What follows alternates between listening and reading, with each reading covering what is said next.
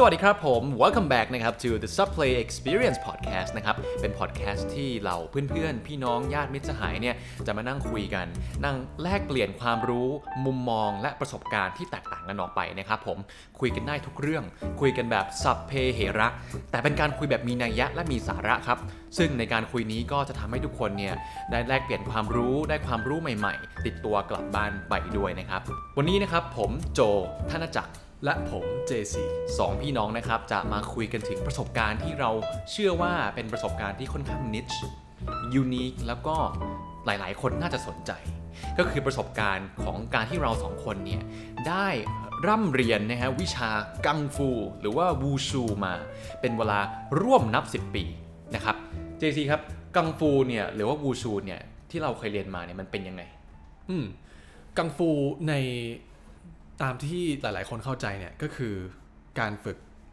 มวยจีนเนาะอาจจะมีบางคนก็จะเรียกว่าเซาหลิน บางคนก็จะเรียกว่าวูชู ซึ่งผมจะต้องอบอกถึงความแตกต่างของแต่ละชื่อนี้ก่อนคำว่ากังฟูเนี่ยคือหมายถึงการฝึกฝนอะไรสักอย่าง ซึ่งในที่นี้เนี่ยไม่ไม่ได้หมายความว่าเราจะต้องฝึกเป็นมวยจีนเท่านั้น เราอาจจะการทำกับข้าวก็ได้ หรือว่าเราฝึกยิงธนูก็ได้ หรือว่าเราอาจจะฝึก ฝึกฝนอะไรสักอย่างที่ใช้ concentration ใช้ความตั้งใจ และใช้เวลานาน จนเราเป็น master ของวิชานั้นๆโอ้อันเนี้ยก็เรียกว่ากังฟูเหมือนกัน คือความหมายของคำว่ากงฟูเนี่ยอืมคืออย่างนี้เลย ใช่ คือโอ้ efforts ของการฝึกฝนในสิ่งนั้น โอเคเออคือที่ผมที่ผมทำท่าตกใจนี่คือ ไม่รู้จริงๆ อันนี้อืมเพิ่งรู้เหมือนกันๆอ่าอันนั้นก็คือกังฟู อีกชื่อหนึ่งที่เราเรียกก็คืออู่ชูอืมอู่ชูเนี่ยเอ่อ translate directly ออกมาเนี่ยก็คือ martial arts อืมก็คือศิลปะ การป้องกันตัวโอเคอ่าอันนี้ก็จะรวมไปถึงเอ่อเซาหลินเอ่อถ้าเกิดว่าพูดถึงมาร์ช a l อาร์ตในประเทศอื่นก็จะมีเทควันโดมีมวยไทย อันนี้ก็คืออยู่ภายใต้อัมเบรล่าของคำว่าหูชูหมดเลยโอเคอืมโอเค แล้วก็สิ่งที่เราเรียนเนี่ยสิ่งที่เราเข้าใจกันว่ากังฟูเนี่ยก็คือเซาหลินเขาเลยเรียกว่าเซาหลินกังฟูอ่าเป็นวิชาเซาหลิน หรือว่าวิชาที่พระจีนเนี่ยที่เขาฝึกกันเนี่ยที่วัดเซาหลินเนี่ย ฝึกกังฟูกัน คือแสดงว่าเซาหลินนี่เหมือนเป็นชื่อสำนักอะไรอย่างงี้ป่ะใช่ จะเป็นอ่าในเชิงนั้นมากกว่า เพราะฉะนั้นเนี่ยคำว่ากังฟูจะเป็นเหมือนกับเป็น umbrella term ใช่ แล้วเซาหลินเนี่ยเป็นแค่สำนักสำนักหนึ่งอืมซึ่งมันก็ในจีนเนี่ยก็จะมีอีกสำนักอื่น ๆอีก ใช่ใช่ไหมเยอะมากอะอย่างเช่น ล่าสุดเราดูวิงชุนอ่ายงชุนหยงชุนอืมก็คือเป็นเหมือนกับเซาหลิน แต่ก็คืออยู่ภายใต้อู่ชูเหมือนกัน ซึ่งอันนี้ก็อยู่ภายใต้กองฟูเหมือนกัน โอ้ใช่โออันเคนี้ก็คือความแตกต่างของแต่ละชื่อที่เราเรียกกัน แต่วันเนี้ยสิ่งที่เราจะพูดถึงหลักๆ ก็คือเซาหลินกังฟูอืมซึ่งเราเริ่มต้นยังไงเนี่ยก็มีที่มาที่ไปอยู่ว่าอ่าตอนเราอายุสัก 10 ขวบเนาะสิบขวบประมาณตอนนั้น10ขวบตปอนระนั้มาณนอยู่ผมปปหกปหกปหกผมอยู่ปห้าเออสิบขวบ ก็มีพระจีนท่านหนึ่งเนี่ยเดินทางมาที่ไทยอืมตอนนี้ต้องทำให้เข้าใจก่อนว่าเอ่อทางประเทศจีนเนี่ยเขาก็ต้องการที่จะเอ่อส่ง perpetuate แบบใช่วิาส่งส่งเสริมเอ่อวัฒนธรรมที่เป็นจีนเนี่ยของคนจีนเนี่ยไปทั่วโลก เขาก็จะส่งพระเส้าหลินเนี่ยไปทั่วโลกเช่นเดียวกันอืมซึ่งท่านเนี้ยซึ่งเราเรียกว่าเหล่าซื้อเนาะอืมเขาก็มาที่ไทย แล้วก็มาอยู่ในหมู่บ้านของเราแล้วเราก็เลยมีโอกาสได้รู้จักกับเขาอืมนั่นก็คือเป็นจุดเริ่มต้นของเราทำให้เราได้รู้จักเหล่าซื้อแล้วก็เริ่มเรียนกังฟู อืมอืมแล้วเท่าที่จำความได้เนี่ยคือเราซื้อเนี่ยเออจริงๆต้องต้องเป็นเป็นหลวงพี่นะคือเรียกว่าเป็นหลวงพี่เพราะอายุเป็นพระไม่ได้ต่างกันเยอะเลยใช่ ตอนเขามาเนี่ยตอนนั้นเขาอายุ 23 เองมั้งอืมแล้วถูกส่งมาจำได้ว่าโอ้โหเจอกันวันแรกนี่คือ หัวเกรียนแบบใช่แบบเกรียนเลยเป็นพระเลยอะเออ แล้วก็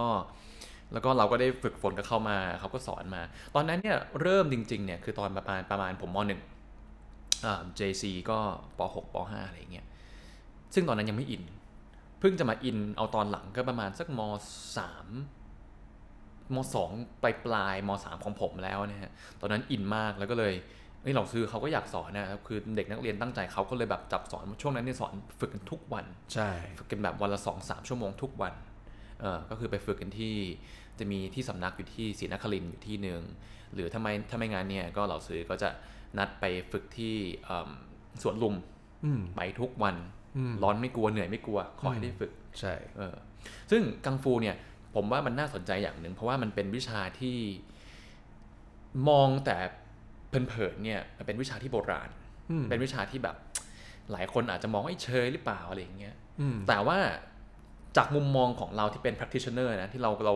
เรียนมานานมากเนี่ย มันทำให้เราสามารถเห็นว่ากังฟูเนี่ยใน pop culture ของทุกวันเนี่ย มันยังมีอยู่เยอะมากเลย มันรอบตัวเราแบบเราไม่รู้ตัว อืมอืมอะถ้าเช่นแบบอะสมัยเด็กๆก่อนเลยก็เป็นยุคแจ็คกี้ชานอืมเจ็ตลีอะไรอย่างเงี้ยอันนี้คือกังฟูคือวิชาที่เขาเรียนเนี่ยแล้ววิชาที่เขาใช้ในการแสดงเนี่ยอืมมันคือมันคือสิ่งเดียวที่เราต้องเรียนเหมือนกันนะใช่คือที่เราที่เขาทำเนี่ยเราต้องถูกฝึกหมดเลยอืมเพราะฉะนั้นเนี่ยเหมือนกับคนคุยภาษาเดียวกันนะเวลามองจะมองแบบไอ้ยมองออกเฮ้ยนี่มันวิชาเศร้าหลินกังฟูนี่หว่าอืมใช่ยิงวิชาบูซูนี่หว่าเอิ่มอันนั้นคือสมัยยุคประมาณสักอาจจะยุค 90 ปลายปลายๆอะไรอย่างเงี้ย แต่พอมาถึงยุคเนี้ย2020 แล้ว ถามว่ากังฟูมันยังยังมี relevance อยู่ไหม ผมว่ามันยังมีอยู่แล้วมีอยู่เยอะด้วยอืมอะเช่นการ์ตูนเรื่องเอิ่มอะไรนะอวตารเหรอ The อะ Last Airbender อะใช่เชื่อไหมว่าไอ้ท่วงท่าต่างๆ ที่ที่ทำอยู่ในการ์ตูนนะที่เขาแอนิเมตมา มันคือท่าลำที่เราต้องต้องเรียนอะใช่ไหมใช่เจซีใช่ แล้วก็ส่วนตัวแล้วเนี่ยผมก็ดูเรื่องนี้ด้วย ก็เออเป็นเอ่อเป็นเป็นแฟนคนหนึ่งของ Avatar The Last Airbender แล้วก็เราก็จะเห็นว่าในแต่ละเนชันเนี่ยเนชันที่เป็นธาตุลม เขาก็จะเป็นสไตล์หนึ่งนะ อย่างเหมือนชังอย่างของที่เรารู้จักกันก็คือชังชวน ก็คือจะโดดเยอะมีแบบเป็นท่าบินอะไรอย่างเงี้ยพอมาอยู่พวกพวก Earth พวกที่เป็นเอ่อเขาเรียกว่า Earth Benders ก็จะเป็นท่าที่เอิ่มจะเป็นท่าที่หนักแน่นหนักแน่นมากกว่าเออ ซึ่งถ้าพวกเนี้ย accurate มากนะ อย่างไปธาตุน้ำอันเนี้ยจะเป็นไทชิละจะเป็นเอ่อธงท่าที่เป็นไทชิอ๋ออมโอเคแล้วก็ตัวเรื่องนี้จริง ๆ แล้วเนี่ยเอิ่มสำหรับคนที่ที่ศึกษา แล้วก็ฝึกกังฟูเนี่ยจะเห็นเลยว่าเป็นการ์ตูนที่ accurate มากหมายถึงท่า accurate ท่ามาก accurate มาก แล้วเขาจะไม่ข้ามกันนะเอออย่างเช่นธาตุน้ำถ้าเป็นไทไทชิเนี่ยเขาก็จะใช้ใช้ไทชิมาตลอด แล้วเขาก็จะไม่เอาธาตุอื่น หรือว่าเอิ่ม กระบวนท่าอื่นเนยมาปนเลยอืมเขาจะค่อนข้าง accurate กับกับสิ่งที่เขาทำเพราะเรื่องนี้จริงๆแล้วดีมากเออนี่เป็นอินไซต์ที่ผมตอนแรกผมก็ไม่รู้เหมือนกันเพราะว่าผมไม่ได้ดูเรื่องนี้อืมแต่แต่เคยดูคลิปแล้วก็พอเห็นว่าเออท่ามันมันมันเหมือนมันทำออกมาได้เหมือนจริงๆอะใช่เหมือนใช่จริงๆ คือไม่ได้มั่วอืมว่างั้นเถอะโอเคมากเออแต่อันนี้เพิ่งรู้ว่ามันแยกด้วยว่าเช่นแบบสมมติพวกท่าลมก็จะเป็นแบบพวกท่าผาดโผนหน่อยใช่มันเหาะเหินเดินอากาศได้อืมพ วกดินก็เป็นพวกแบบหนักแน่นแบบตุ่มกระทืบเท้าตุ่มเออตุ่มใช่ตุ่มนิดใช่นึงใช่แล้วก็น้ำคือต้องอ่อนไหวพริ้วอ่าเหมือนน้ำคือเป็นพวกไทชีใช่แล้วก็มีท่าไฟก็จะเป็นท่าที่เอ่อดุๆหน่อยจะเป็นฉากฉางฉางชวนอีกแบบหนึ่งอะสมมติว่าฉางชวนมันจะมีสองแบบใช่ไหมแบบอืมแบบแบบที่ใช้ดาบอีกแบบหนึงที่ใช้แบบเจียนก็คือเป็นดาบเล็กอ่าเอาโอเคอ่าใช่มันจะประมาณฟิลมันนั้นไฟอ๋อโอเคไฟมันจะแบบหนักแน่นหน่อยโหดหน่อยเออนั่นแหละเอาก็หนังเรื่องอวตารนะครับ แล้วก็สำหรับปีนี้ 2021 ใช่ ก็จะมีเอิ่มตัวละครอีกตัวหนึ่งจากมาเวลออกมาเหมือนกัใช่คือเรื่องชะตัวเอ่อตัวชางชีอืมซึ่งตัวนี้ก็ inspiration เนี่ยมาจากบรูซลีโดยตรงเลย คือบรูซลีนี่ต้องบอกว่าใช่ต้องบอกว่ามี sig- มี significance มาก แล้วก็มีแบบ impact กับ pop culture มากอะอืมจนถึงทุกวันเนี้ยคือตัวละครไม่รู้กี่ตัวที่แบบถูกสร้างมา โดยมีต้นแบบหรือมี inspiration มาจากบรูซลีอืมใช่อันนี้คือหนึ่งในนั้นนะครับ ก็มีเรื่องเอ่อมีตัวอะไรนะเกมเทคเคน รอนี่กับบรูซลีแท้ๆเลยใช่เป็นต้นนะโอ้โหนี่คือเพราะฉะนั้นเนี่ยจะเห็นได้ว่าอืมนักแสดงหรือว่าหรือว่าคนมีชื่อเสียงเนี่ยสำหรับเราสองคนเนี่ยไอดอลเลยก็คือเป็นคนในวงการเนี่ยนะบรูซลีนะครับของผมเนี่ยเป็นแจ็คกี้ชานอืมแล้วก็เจซีชอบดอนนี่เยนชอบดอนนี่เยดอนนี่เยนนะฮะก็คนเล่นยิปมันเนี่ยนะฮะอืมเออที่จะมีความเท่เพราะว่าเราเหมือนกับคุยภาษาเดียวกันอืมนะครับ ซึ่งอะทีนี้พอมาเข้าเรื่องของเนื้อ เนื้องานของกังฟูที่เราฝึกกันเนี่ยหลายคนเนี่ยที่อาจจะไม่ได้แบบไม่ค่อยฟามิเลียกับกับกังฟูอันเนี้ยก็จะสงสัยว่าเฮ้กังฟูแล้วมันมันมันเล่นยังไง คือมันแข่งกันยังไงอะไรอย่างเงี้ยคือกังฟูที่เราเรียนนะครับ สมัยมันผมจะแตกออกเป็นสองส่วนนะอันนี้คือจากประสบการณ์ของเรานะคือหนึ่งเนี่ยก็คือจะเป็นส่วนที่เป็นค่อนข้างแบบ traditional คือเรียนคือในที่วัดเขาเรียนกันยังไงอะเหล่าซือที่เราพูดถึงเมื่อกี้ก็มาสอนเราอย่างนั้นเลย เอาอะฝึกอย่างนั้นเลย เช่นก็ต้องฝึกด้วยการแบบถูกจับยืดตัวก่อน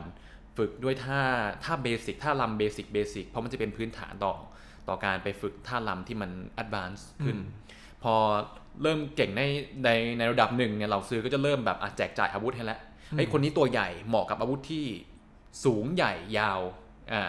ไอ้ยคนนี้ตัวเล็ก คนนี้ตัวเล็กพริ้วอะอยู่ไปใช้อาวุธที่บางๆหน่อยอ ยู่ไปถืออาวุธที่แม่งยาวๆ ใหญ่ ๆ หรือว่าแบบหนักๆเนี้ยอาจจะไม่เวิร์กอะไรอย่างนี้เป็นต้นเป็นเรื่องของอาวุธนะครับอาวุธเริ่มเข้ามาอืมไอ้ตอนนั้น JC ก็ตอนตอนอาวุธเข้ามานี่คือเลือกกันยังไง ตอนนั้นของของเราของเราก็สนุกมากเลยนะ เพราะว่าเออเอิ่มตอนแรกเนี่ยเราก็ต้องเรียนเหมือนกันมาก่อนใช่ไหมอะเสร็จแล้ใช่วพอมาถึงเลือกอาวุธเนี่ยเอ่อเราก็ทุกคนจะต้องเรียนกระบองกันกระบองกระดาบอันนี้ทุกคนต้องเรียน แต่พอมาถึงจุดที่ว่าโอเค เลือกอาวุธกันแล้วเนี่ยอย่างผมเนี่ยผมตัวใหญ่ ผมจะใช้อาวุธที่เรียกว่าผูเตาซึ่งจะคล้ายๆกับอาวุธที่กวนอูใช้อืมอืมก็คือจะเป็นเอ่อเป็นไม้แล้วก็มีดาบอยู่ตรงปลายอืมอ่าอย่างของให้โจ ที่ใช้ก็เป็นตอนแรกเราจะเป็นเอ่ออันชิ้นแรกเราจะเป็นไอ้โซ่เก้าส่วนเนี่ยอืมจิวเจียเบียนจิวเจเปียนคือมันอ่าคือมันคือโซ่อะนะใช่เออเป็นโซ่ แล้วก็ของน้องน้องชายของเราอีกคนหนึ่งคนเล็กสแปนก็ใช้กระบองสามส่วนสามส่วน อืมซึ่งตรงเนี้ยมัน interesting มากเลยนะ เพราะเพราะว่า พอมันมันมาอยู่ในจุดที่ว่าเราเริ่มแตกสายกันแล้วเนี่ยอืมเราเริ่มโฟกัสกันคนละส่วนแล้วเนี่ยอืมคือเรายังฝึกด้วยกันอยู่อืมแต่แต่ว่าเราฝึกกันคนละอย่างแล้วเราเก่งกันคนละอย่างเอออืมอย่างหนึ่งอย่างเงี้ยเอ่ออีกอย่างหนึ่งที่ผมคิดว่าน่าสนใจมากเลยนะคือเออพอมาถึงจุดจุดหนึ่งแล้วเนี่ยเราก็ต้องเลือกสัตว์ที่เราอ่าที่เราต้องโฟกัสอินเหมือนกัน คือสัตว์ในที่นี้นะคือ animal style ใช่อ่าซึ่งถ้าเกิดว่าจะเปรียบเทียบเนี่ยให้ทุกคนเข้าใจเนี่ยผมจะเปรียบเทียบกับกังฟูแพนด้าอ่า ซึ่งมันเป็นอย่างนั้นเลย The Furious Five อย่างผมเนี่ยผมเลือกที่จะเป็นเสืออืมเพราะว่าหนักแน่นมันหนักแน่นอ่าแล้วก็เอิ่มจะเป็นจะเป็นท่าที่แบบโลดโผนน้อยหน่อยโลดโผนน้อยหน่อยอืมเอ้ยซึ่งซึ่งเออเมื่อกี้ผมก็ลืมไปเรื่องของกังฟูแพนด้าเนี่ยอืมกังฟูแพนด้าเนี่ยมันจะมีตัวเอกเป็นเป็นแพนด้าใช่ไหมใช่ส่วนสัตว์ทั้ง 5 ตัวไอ้ Furious Five เนี่ยมันมันมันเป็นการออกแบบตัวการ์ตูนมาแบบมีนัยยะนะ คือสัตว์ทั้ง 5เนี่ยคือสัตว์ที่ เป็นกระบวนท่าของเซาหลินจริงๆอะใช่มันมีอะไรนะมันนะมันมีเสือ มันมีนกนกกระเรียนหรือนกกระยางเคเครรนนอะเอ่อมีตั๊กแตนใช่มีงูแล้วก็มีลิงใช่สัตว์ทั้ง 5 ชนิดเนี่ยเป็นสัตว์เป็นกระบวนท่าสัตว์ที่มีอยู่จริงอืมเออซึ่งสามารถเลือกเรียนได้ ลิงก็มีอยู่จริง มีอยู่จริง แล้วครับลิงก็ใช้กระบองหมัดจริง ๆ ด้วย ถูกต้องถูกต้องอืมอันนี้คือความคือความเก๋ใช่ความสนุกของมัน แล้วที่ JC mention ขึ้นมาเนี่ยผมว่ามัน make sense มากเลย เพราะว่าการที่เรา โอเคแหละเราโชคดีที่เรามีพี่น้องกัน 3 คนอืมแล้วพอเราเริ่มแตกสายกันออกไปแล้วเนี่ยมันมีความแตกต่างของแต่ละวิชาเนาะมันก็จะมีความแบบมีความเหมือนกับเหมือนอเป็นยู่ในทีมการ์ตูนเออเหมือนเกมหน่อยๆอะแบบเฮ้ยที่เอ้ยเราเป็นอาวุธนี้ไว้ยไอ้นี่เป็นอาวุธนี้นี่เป็นอาวุธนี้ฟิลจะเหมือนกับเป็นเป็นดินชาเต่าอะเออเอใช่อใช่มันเหมือนกับใช่พี่อาวุธคนละอย่างเก่งอืมคนละอย่างอะไรเงี้ยฝึกด้วยกันอืมก็สนุกมันทำให้ประสบการณ์การเรียนเนี่ยมันสนุกมากขึ้นอืมใช่อ่าแล้วก็เมื่อกี้เจซีพูดถึงเมนชั่นเรื่องของอานอกจากอาวุธแล้วเนี่ย เราซื้อก็จะเริ่มแจกจ่ายแบบกระบวนท่าเอิ่มอะไรล่ะท่าหมัดเราจะเอาหมัดอะไรของเจซีเนี่ยเป็นเสือนะฮะอืมของผมเนี่ยตอนนั้นผมได้เป็นเอ่อหมัด drunken fist เออใช่ เป็นหมัดหมัดเมาอะเมาหมัดเมาอะก็ของแจ็คกี้ชานอันนี้คือ made famous by แจ็คกี้ชานเลย แล้วก็ของน้องคนเล็กเนี่ยตอนนั้นได้เป็นเอ่อ praying mantis ก็คือเป็นตั๊กแตนไปใช่ก็จะมีความผาดโผนต้องตัวอ่อนนิดนึงเพราะน้องคือด้วยความที่น้องตอนตอนเริ่มเนี่ย อายุน้อยสุด น้อยสุดนั่นหมายความว่าตัวก็จะมีมีความ flexible มากกว่าเพื่อนเอออ่าแล้วแต่ละกระบวนท่าเนี่ยเออคือเราก็จะถามว่าเฮ้ยแล้วมันต่างกันยังไงอะมันก็อืมต่อยเหมือนกันหรือเปล่า แต่ถ้าเกิดว่าเปรียบมันง่ายๆเนาะอย่างเช่นที่เราเพิ่งพูดกันเนี่ยอืมเสือเนี่ยก็จะเร็วอืมแรงอัดเข้าไปอย่างเดียวอืมหมัดเมาเล่นด้วยอะไร เล่นด้วยความ unexpected ของท่าอืมคือเราจะเนื้อออกไหมแบบอืมไปข้างหลังอยู่ดีๆแม่งก็แบบ โดด หรือว่าอืมบางทีก็ล้มไปกับพื้นอืมส่วนตั๊กแตนอืมเน้นด้วยความเร็วอ่าแล้วก็ใช้ใช่นิ้วเนี่ยจิ้มไปตรงจุดที่เป็นเป็นเส้นอืมเส้นต่างๆของร่างกายอืมซึ่งแต่ละท่าเนี่ยก็มีฟังก์ชันมียูสที่ไม่เหมือนกันอืมแล้วเราก็จะมีอย่างอื่นอีกเนาะมีท่าเอ่อมีเอ่ออย่างที่เราพูดกันมีลิงใช่ไหมนกกระเรียนก็มีอืมอืมงูก็มีจริงอืมๆมีอย่างอื่นอีกอย่างเช่นเหยี่ยวอืม หรือว่ามังกรอืมอืมซึ่งจริง ๆ แล้วมันค่อนข้างกว้างนะ มีมากอืมมีมากกว่าที่เราอืมที่เราเอ่อปกติจะอยู่ใน mainstream media อืมอืมซึ่งอันนี้เป็น good point อีก good อีกอีก point หนึ่งนะครับ เพราะว่าเอิ่มไอ้พวกหมัดกระบวนท่าสัตว์ทั้งหลายเนี่ยเขาไม่ได้ออกแบบมาเพื่อให้สวยงาม โอเคมันมีมันมี element ของความแบบเป็น performance นิดนึง แต่ว่าสัตว์แต่ละอย่างที่เขาออกแบบมาเนี่ยมันมีเหตุผล ว่าทำไมต้องเป็นสัตว์ตัวนี้ทำไมต้องเป็นสัตว์ตัวนี้ เช่นนกกระเรียนนะครับ การที่ทำมือแบบทำมือแบบนิ้วงุ้มลงแล้วก็แบบกลางปีกยืเนี่ยนขาเดียว คือคือมันเป็นการโอเคเรียนแบบท่านกกระเรียนเนอะอืมแต่ว่าที่สำคัญกว่านั้นเนี่ยคือมือเนี่ยนะแทนที่จะกำหมัดแล้วชกเนี่ยเขาเอามืองุ้มลงแล้วก็ mimic ปากของนกกระเรียน ก็ใช้วิธีจิกเอาคือใช้นิ้วเนี่ยจิกเอา โดยไม่ได้จิกมั่วซั่ว ท่านี้เขาจะจิกไปที่จุดที่มันเป็น soft soft spot ของเรา เช่นจะเป็นจิกที่ตาอืมจิกที่หู จิกที่ลูกกระเดือกอืมอะไรอย่างเงี้ยอืมมันมีนัยยะของมันเอ่อตะกแตนก็เป็นเป็นใช้วิธีจิกเหมือนกันใช่เสือเนี่ยหมัดเสือเนี่ยถ้าดูแบบในหนังเนี่ยก็จะเป็นการแบบขย่อืมำนะคือไม่ได้ชกไม่ได้ตบ แต่เป็นการขย่อืมำเออแล้วก็อีกอย่างหนึ่งก็คืออย่างหมัดเสืออย่างเงี้ยอืมเขาไม่ได้ใช้ fist ในการต่อยถูกต้องครับ แล้วก็เขาใช้เป็นการใช้อุ้งมือแทใช้นอุ้งมือ ซึ่งตรงเนี้ยมันก็ไม่ได้แค่มิมิกเสืออย่างเดียว แต่ว่าอืมมันก็มีเหตุผลอ่า scientific อ่าในในเชิงของอ่าวิทยาศาสตร์ด้วยว่าอืมข้อมือของเราเนี่ยมันหมุนได้แบบทุกดีกรีเลยอืมแต่ข้อศอกของเราอะมันหมุนได้แค่ส่วนเดียวอะใช่ เพราะฉะนั้นอุ้งมือเนี่ยแข็งแรงกว่าฟิสอืมแข็งแรงกว่าหมัดของเราอืมเพราะฉะนั้นเสือกับการที่เป็นหนักแน่นแล้วก็อัดเข้าไปเนี่ย อุ้งมือเนี่ย แข็งแรงกว่า จะปึกเข้าแล้วไป effective กว่าอืมและอีกอย่างหนึ่งก็คือในในวงการของ martial arts เนี่ยเอ่อเขาจะไม่เขาจะไม่มองบางบาง martial arts นะ at least ของของเราเนี่ยเขาจะมองว่าหมัดเนี่ยไม่ไม่ใช่อาวุธที่ effective ที่สุดอืมเพราะหมัดเนี่ยมันคือกระดูกอะมันคือกระดูกแล้วมันไม่มีอ่าอะไรแล้วอะใช่เพราะฉะนั้นเนี่ยชกเนี่ยโอเคเขาก็เจ็บแต่เราก็เจ็บใช่อ่าการได้ใช้อุ้งมือเนี่ยมันเป็นส่วนที่มันมีมันมี cushion อืมเพราะฉะนั้นเนี่ยโอเคเรา เรา attack ไปเนี่ยมันก็จะมี impact แต่ว่าเราก็จะไม่ได้แบบเจ็บแบบแตกเติกอะไรอย่างเงี้ยอืมอืมครับนี่ก็จะเป็นเรื่องของของกระบวนท่าหมัดต่างๆ ซึ่งอยู่ภายใต้การฝึกฝนของแบบค่อนข้าง traditional อืมแต่พอมาอีกสายหนึ่งอะซึ่งเป็นสายที่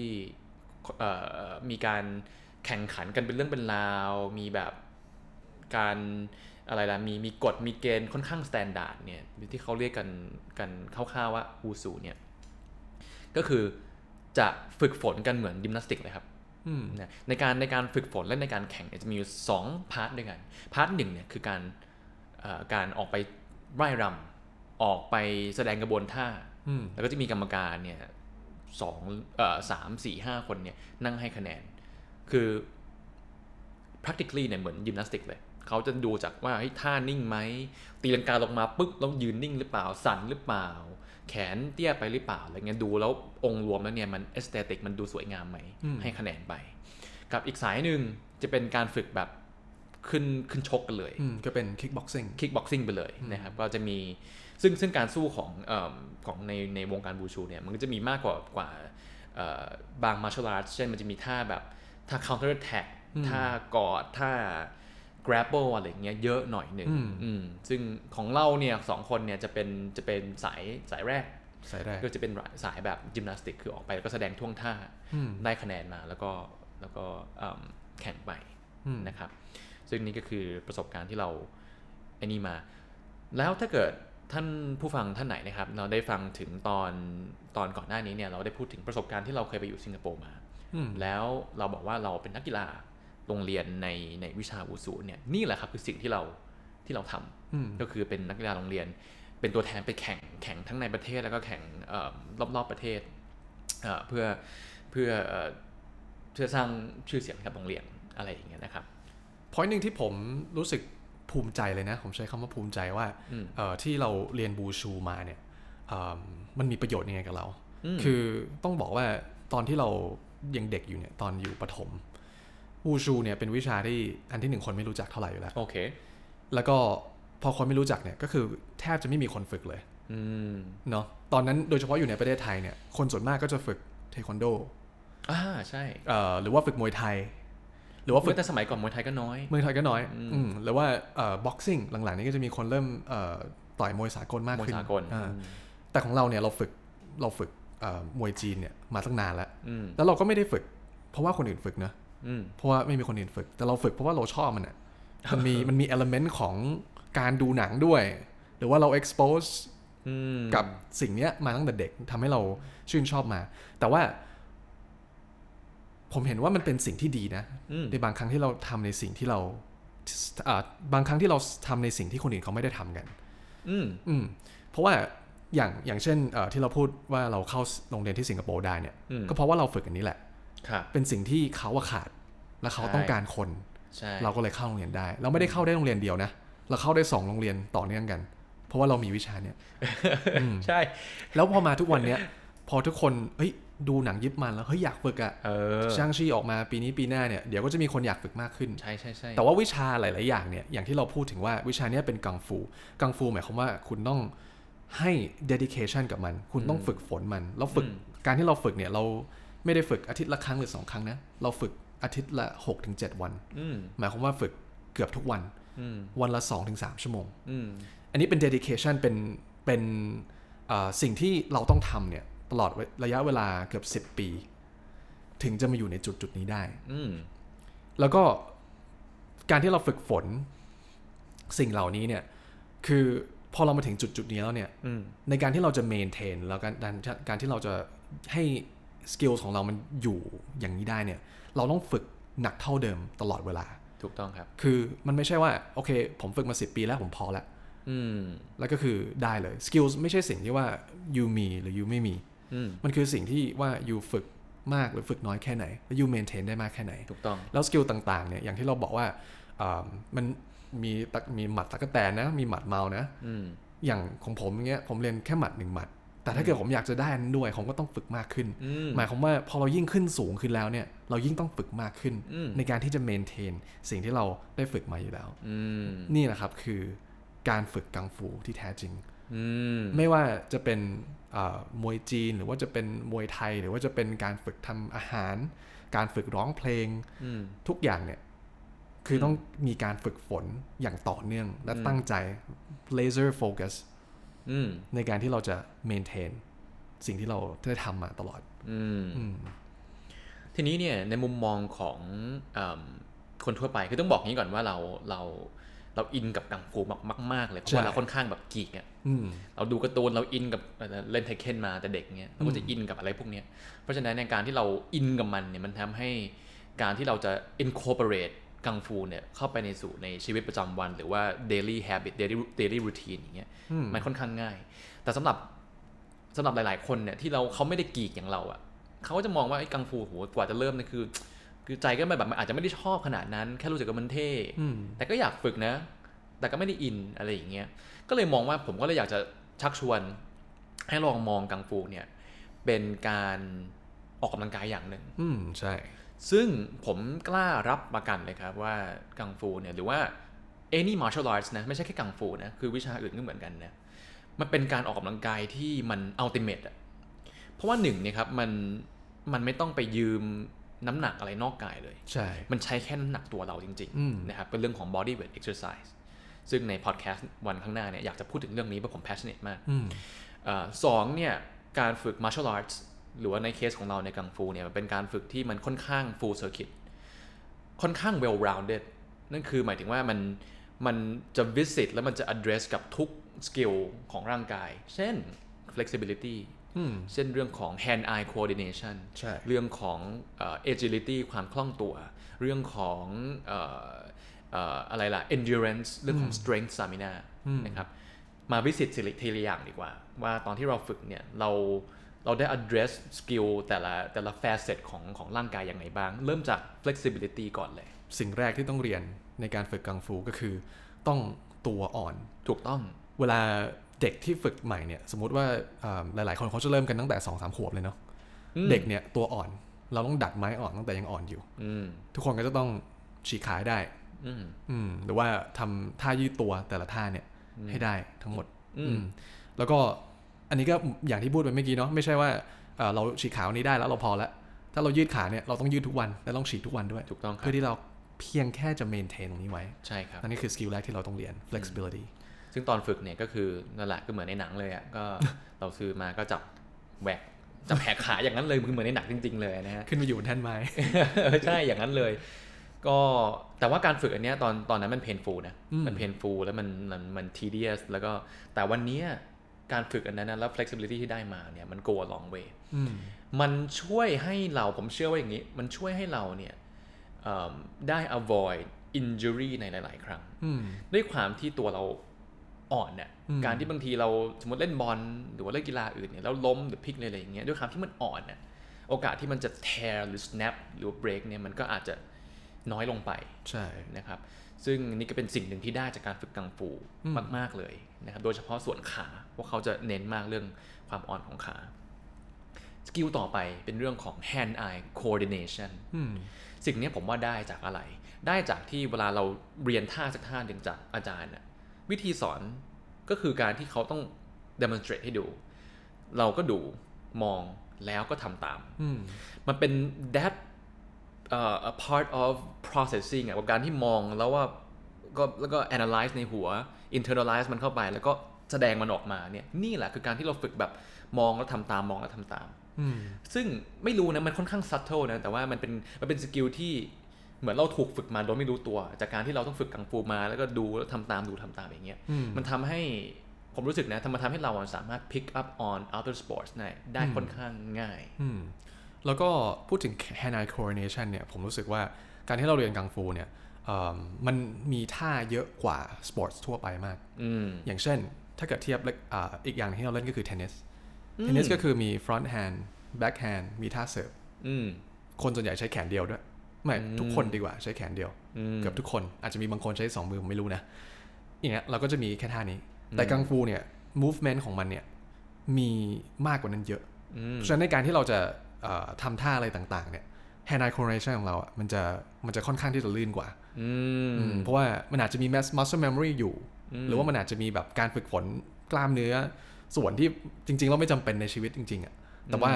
จำเป็นในการฝึกกังฟูอะมันทำให้เราเร็วขึ้นอืมอืมซึ่งจะ put things in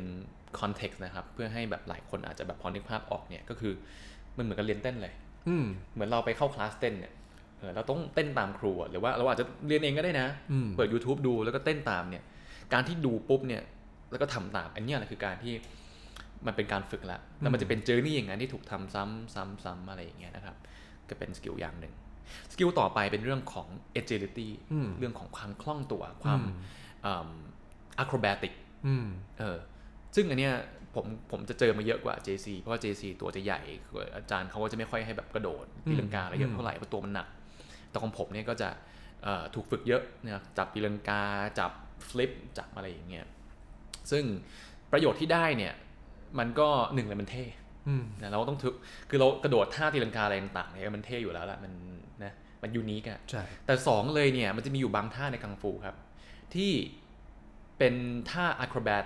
อะครบติกเนี่ยที่ไม่ได้ทำเพื่อเท่ๆหรือสวยๆเฉยๆ แต่มันทำเพื่อเป็นการ protect ตัวเองเวลาหกล้มอืมเวลาแบบ fumble stumble อะไรอย่างเงี้ยมันมีท่ากลิ้งต่างๆ ล้มข้างหน้า กลิ้งตัวยังไง พลิกตัวยังไง ล้มหงายหลังพลิกตัวยังไงอืมหรือถ้าพลิกไม่ได้เอ่อจะแบบจะเขาเรียกว่าอะไรล่ะห่อตัวหรืออะไรยังไงเพื่อไม่ให้ไม่ให้หลังหักไม่ให้แขนแขนขาหักหรือกระแทกอืมอะไรอย่างเงี้ยนะครับ ประสบการณ์โดยตรงของผมเลย มันมีอยู่ทีหนึ่งคือตอนตอนเด็กๆ เนี่ย ผมเรียนขี่ม้า แล้วก็ก็ขึ้นขี่ไปตามสเต็ปเขานะก็ขึ้นไปขี่ไม่มีอะไร แต่อยู่มาวันหนึ่งเนี่ยม้าที่ขี่เนี่ยซึ่ง by the way เป็นม้าตัวใหญ่ ไม่ใช่ม้าแบบไม่ใช่ม้าตัวเล็ก ไม่ใช่ม้าเด็ก วันนั้นเนี่ยมันฝนมันตั้งเขาใกล้ตกแล้วอืมเมฆฝนเริ่มมานะแล้วฟ้าก็เริ่มผ่ามาจากไกลๆไกลๆจนกระทั่งมีอยู่จังหวะหนึ่งเนี่ยฟ้ามันผ่าเปรี้ยงแบบดังเลย ม้าที่อยู่ในสนามอะอยู่สี่ห้าตัวที่ฝึกๆตื่นม้าตื่นม้าตกใจดิตกใจโหพยศแบบ ซึ่งตอนคือเราก็เพิ่งฝึกเนอะเราก็ยังมือใหม่เราก็ไม่รู้พยศต้องทำยังไง ตกใจมากแล้วพยศเนี่ยคือเหมือนกับในการ์ตูนนะครับที่มันจะเตะหน้าเตะหลังอย่างเงี้ยอืมผมตกใจมากจังหวะที่มันเตะหลังแล้วคือมันนึกออกไหมฮะมันจะเอนตัวไปข้างหน้าเพราะด้วยความที่ขาหลังมันยกอยู่เนี่ย ผมอยู่บนหลังม้านะ อยู่บนอานนะ ผมกระโจนจากหลังม้าเนี่ยกระโจนแล้วลงมาที่พื้น อืม แล้วก็กลิ้งตัวเหมือนที่กังฟูมันมันฝึกผมมา มันกลิ้งตัวแล้วแบบมันเปรี้ยงแล้วขึ้นมายืนทันทีเลย คือ ป้าผมแล้วก็อาจารย์อยู่นอกสนามคือตกใจยังไม่ทัน react เลยคือแบบ ผมลงมายืนแล้วอะใช่ซึ่งอันนั้นน่ะเป็นเป็น action ที่ทำไปโดย automatic เพราะถูกฝึกมาอืมโอเคแหละมันโชคดีที่ว่ามันเป็นพื้นทรายอยู่แล้ว ในเรื่องของการที่มันจะแบบถลอกปอกเปิดมันไม่มีเพราะมันเป็นทราย แต่ว่าในเรื่องของการที่เราโอเคเราลงแล้วเราไม่เราไม่คอหักแล้วกันเนี่ยเออนี่แหละคือสิ่งที่ผม thankful มากใช่เอ่อจากการที่ได้มาจากกังฟู ซึ่งอันเนี้ยผม verify ได้ เพราะว่าผมอยู่ในเหตุการณ์เนี่ยแล้วผมก็ใช่จำภาพได้ใช่ใช่แล้วผมรู้สึกโอ้โห เท่ว่ะเออแล้วแบบอันนี้คือผมผมเนี่ยทำไม่ได้ชัวร์เพราะว่าโดดลงมาจากหลังม้าเอ่อแล้วแล้วกระโจนขึ้นมาแล้วกลิ้งแล้วขึ้นมายืนแบบ ไม่มีอะไรเกิดขึ้นเนี่ยเป็นสิ่งที่ผมทำไม่ได้ แต่ว่าอีกอย่างหนึ่งที่ที่ที่ต้องการจะ raise เนาะว่าการที่เราอย่างอย่างในเคสเนี่ยในกรณีที่ว่าไฮโจโดดลงมาจากหลังม้าแล้วลงมากลิ้งแล้วขึ้นมายืนได้เลยเนี่ยอืมอันนี้คือไม่ใช่ท่าที่เราฝึกตลอดนะมคือเราไม่เคยขึ้นไปบนหลังม้า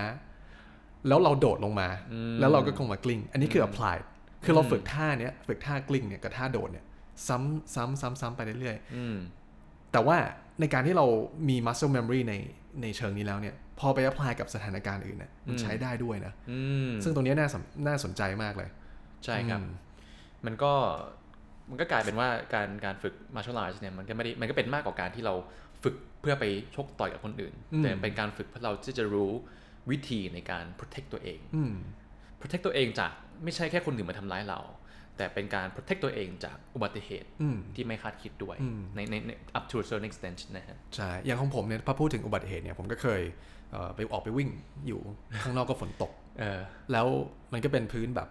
เป็นแผ่นเอ่อ what is it called มันเป็นพื้นแบบเป็นพื้นเป็นหินน่ะกระเบื้องอย่างเงี้ย เอ่อไม่ใช่กระเบื้องมันเป็นเอิ่ม หินที่แบบโอ้เวลาเปียกมันจะแบบเออมันลื่นๆ water อะ layer อะไรเหมือนงี้ยเหมือนที่ยุโรปอะนึกออกป่ะอ่าที่มันจะเป็นหินเป็นก้อนๆอะเออเออก็ออกไปวิ่ง แต่ว่ามันก็เอ่อ post rain ก็คือแบบฝนเพิ่งตกเสร็จอืมผมก็ออกไปวิ่ง แล้วผมจำได้เลยว่า ผมลื่น ผมลื่นแล้วผมล้มเลยอืมแต่พอผมล้มเนี่ยไปข้างหลังอะมันลื่นแบบลื่นลื่นไปข้างหลังเลยนะคือผมทำท่าที่เราฝึกกันมาตลอดเนี่ยอ๋อเพราะว่าเวลาเราฝึกกังฟูเนี่ยเราต้องฝึกล้มด้วย เราต้องฝึกโดดแล้วก็ล้มฝึกวิธีการว่า ถ้าเกิดเราล้มไปข้างหลังเนี่ยเราต้องทำอะไรอืมคือมือเนี่ยมันออกไปเองอืมอืมแล้วตรงนั้นคือ prevent injury เลย เจ็บอยู่นะ เจ็บเจ็บก็คือเจ็บในส่วนที่กระแทกกับพื้นเนี่ยอ่าแน่นอนอยู่แล้ว แต่ว่าคือหัวไม่ได้กระแทกพื้น หลังไม่ได้กระแทกพื้น เพราะว่าเราใช้ท่าที่เราเรียนมาเนี่ยอืมเอ่อ apply ใน real life ได้อืมซึ่งตอนนี้ก็ไม่รู้จะทำได้อยู่หรือเปล่านะเพราะว่าไม่เคยอืได้มฝึก แต่ว่าตอนนั้นเนี่ยที่เราฝึกเยอะๆเนี่ยเออมันใช้อืมได้จริงๆว่ะอืมอืม ทั้งนี้ทั้งนั้นนะครับต้อง disclaimer ก่อนว่า มันไม่ได้ทำให้เราเป็นอมตะนะคือคือไม่ใช่ไม่ใช่ว่าล้มท่าไหนแม่งก็พลิกตัวได้นะคือถ้าโดดจากตึกสามชั้นนี่ไม่ใช่ว่าจะแบบไม่เป็นไรนะไม่ใช่นะ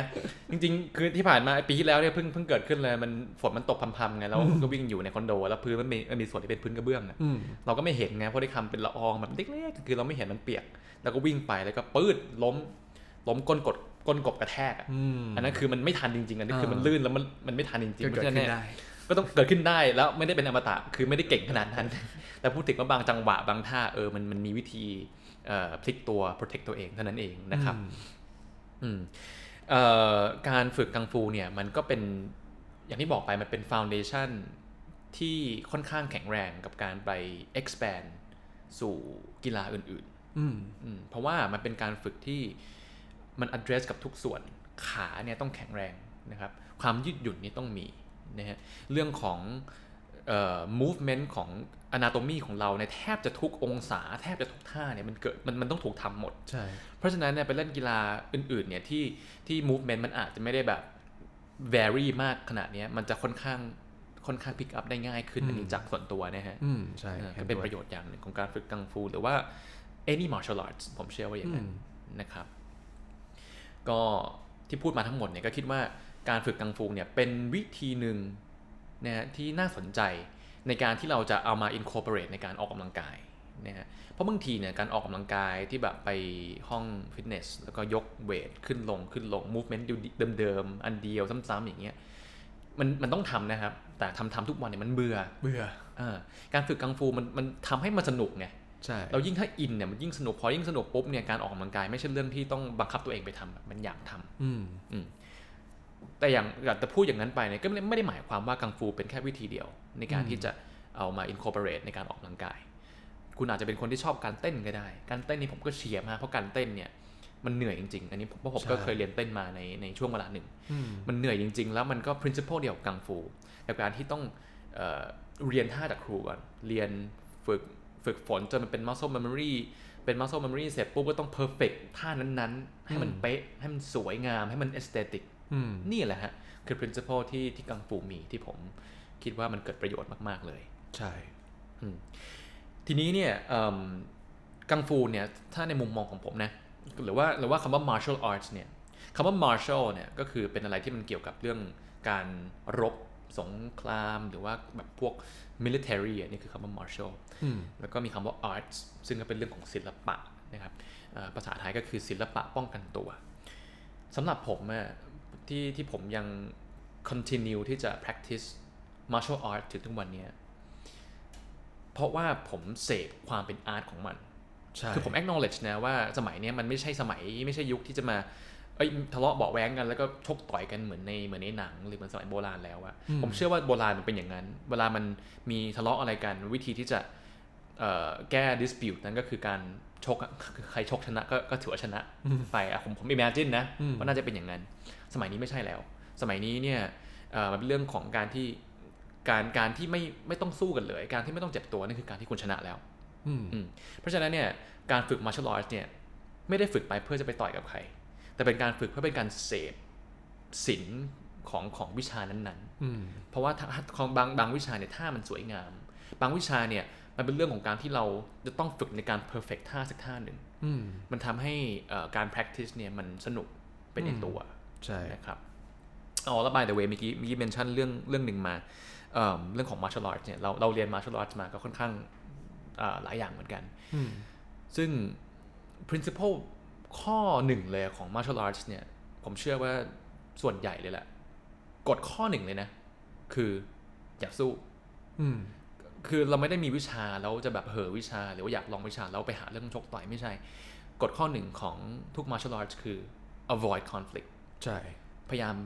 พยายามเอ่อจบ conflict ให้ได้โดยไม่ต้องสู้กันอืมหนีก่อนนะบางบางอันบอกหนีก่อนนะหนีจก่อนนมุมแล้วจริงๆเนี่ยค่อยสู้อืมเออถือว่านี่เป็นนี่เป็นเป็นเรื่องที่ subtle แต่สำคัญมากๆเลยใช่เราไม่ต้องการเจ็บตัวนะครับ แต่ anyways นอกเรื่อง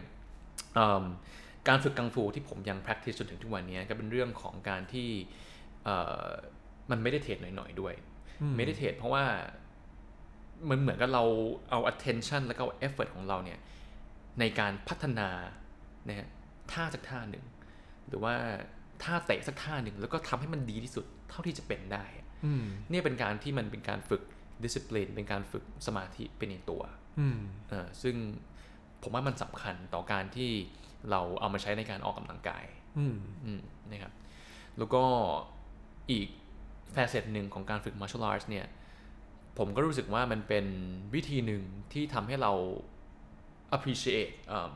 culture ที่ต่างๆกันมากขึ้น อืม อันนี้เห็นด้วย